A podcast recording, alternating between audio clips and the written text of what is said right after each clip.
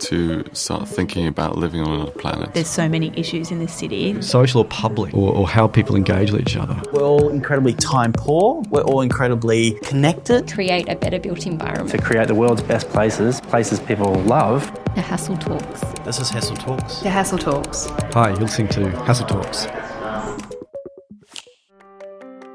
My name's Michaela Sheehan. I'm a senior researcher at Hassell.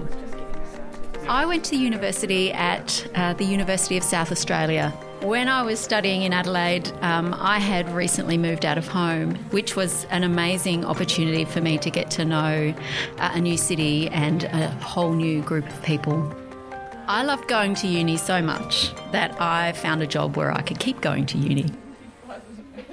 I spend a lot of time now on campuses talking to students and to staff and to facilities directors about what a campus means to people and, and how they use it best.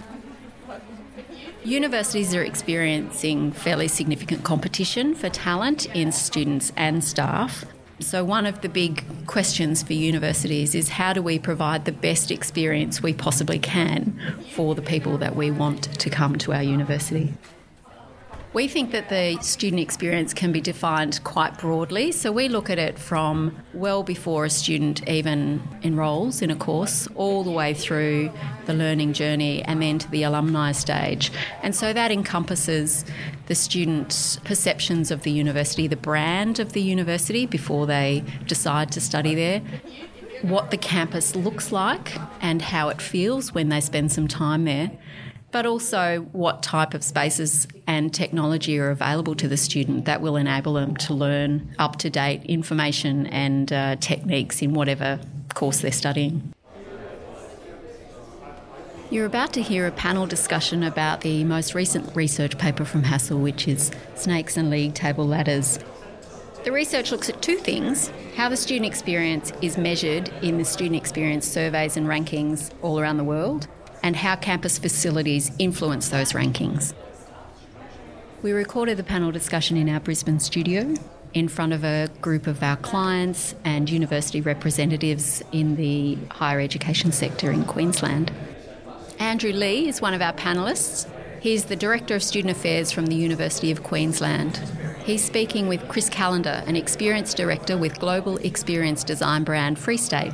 And joining them is John Holm from the Queensland University of Technology. He's a space planner and a sociologist. We start with Chris Callender.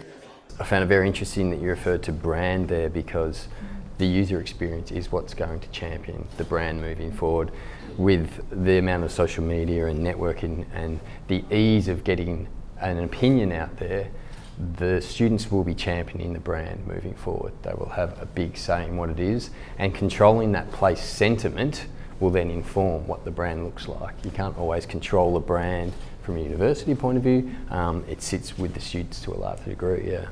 John Holm from the Queensland University of Technology it seems to me that brand becomes really interesting then in terms of filtering and making the activities and the spaces meaningful for, for the different for, for, the different cohorts. Who is it that's the consumer of the student experience? So obviously the student. I mean they're a person, they're in that space or thing. But also the people who are nominally paying for it in the initial, which is parents, they're obviously consuming something of that experience as well. The employer um, is consuming some of these things as well. So the, the, the idea that you're getting a student who is graduate, you know, who's work ready or job capable or whatever the language is that's moved on to these days. And that then starts to become really interesting how brand plays out against facilities, plays against, activities in terms of the way that that student experience is contextualised. It's not enough to have really good teaching spaces or fantastic informal learning or um, self directed learning spaces or hangout spaces, but it's about how they all work together. My intuition is the reason it has a direct role in attraction is because it's the one way you can judge whether the institution is is vibrant. But then again, that brand thing comes back. You know, walking through Oxford or Cambridge, a lot of those buildings are really old, and that the brand then says that's what you're expecting. You're expecting that door that's been there for a couple of hundred years, the porter who looks like they've been there for even longer. If if we were delivering our classes in facilities that were several were several generations old, I suspect students wouldn't hang around. But it's because we're actually modernising our teaching spaces, we're modernising the way we're teaching, we're modernising the way we engage with our students that actually they do retain. Andrew Lee from the University of Queensland. I think the challenge for us here is one of how far into student life do we want to go? How mm. far should we go? What's going to make a difference for the students? And we're being mercenary about the university's strategic targets. So, would you put work in there? Would you put family? Would you put home? Would you put comfort spaces? All of those things as well. It has to at, at least have the basics so that people accept it as a university. So if you, you turn up and there are no buildings with some sort of learning space in it, and then people say, actually, a minute, you know, I've been ripped off here. This is not really a university. So I think it has to have at least that modicum of look and feel that, yeah, I trust my choice here, and this feels like a university.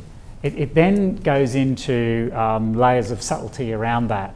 So once you have that basic, what are the other priority areas in terms of types of space? And again, I think it depends on what organisation you are and what university you are and what students you have.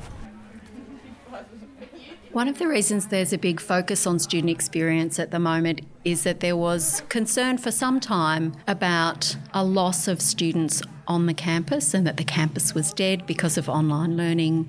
This hasn't turned out to be the case necessarily, but I think that universities woke up at that time and realised that the campus was a really special place and that it it provides a lot of opportunities for the development of soft skills and for social interaction that's vital to the personal development of students. Going to university has always been an experience, and it's always been a transformative experience. It seems that what's also happening at the moment is we're returning to graduate attributes. And so we're starting to say, actually, what we want is we want a well rounded person coming out of this system. And that then is seeming to drive some of this discussion, certainly around um, the way that we work in the classroom and the kind of classrooms that we design, because we're actually looking to go back and say, how are we going to transform these students through this experience of actually being part of, part of this discussion? When I was at university, we were allocated a space, the design studio, that we occupied for very intense periods of time, particularly towards the end of the year when assignments and models and theses were due. We took over that space, we made it ours, and, and we were comfortable in it, we lived in it. And being able to do what we wanted in that space was really important to us because it made us feel comfortable and it made us feel like we belonged there. And belonging at university is a really critical part of the student experience. If you don't feel comfortable or you don't feel that you belong, then you won't go.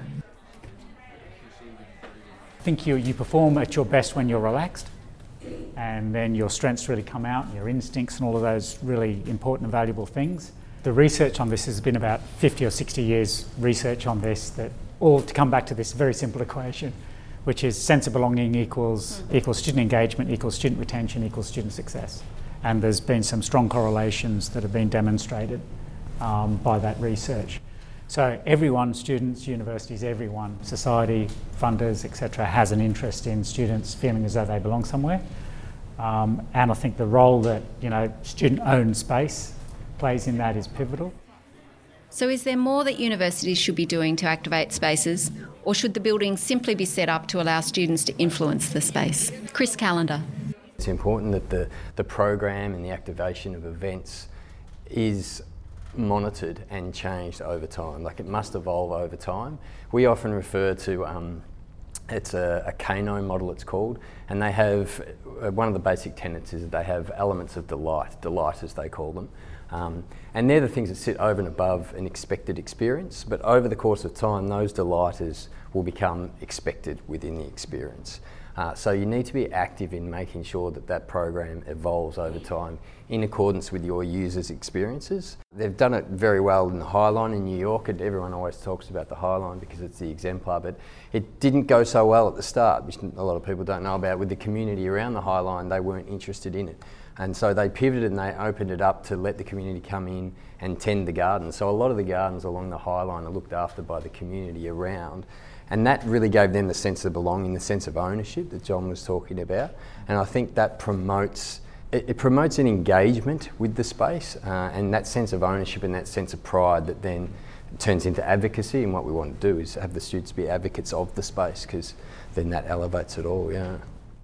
One of the spaces that I think works the best that I've seen is is UTS's um, space that's the old Union Building, which is a green sort of cavernous learning hub. Um, It's almost not curated, but the students have taken it on as their own. And what's really impressive about that is that they look after it better than, than, than the spaces that facilities come through and tidy on a two hourly basis. And I think we have to get that balance right for students on campus. It's important to have a great campus environment because you spend a lot of time there and uh, you need to be in the right frame of mind to learn and to socialise and to develop those friendships uh, and connections with people uh, that are crucial to learning. In the research, we found that design is absolutely a factor in the student experience. And from the many conversations with university staff and with students and with other designers, the things that make up the student experience aren't necessarily things that can be built, but they are things that can be designed for. All our research at Hassell is public. It's downloadable from our website, and you can contact me directly as well if you want to. This is Hassell Talks. I'm Michaela Sheehan. Thanks for listening.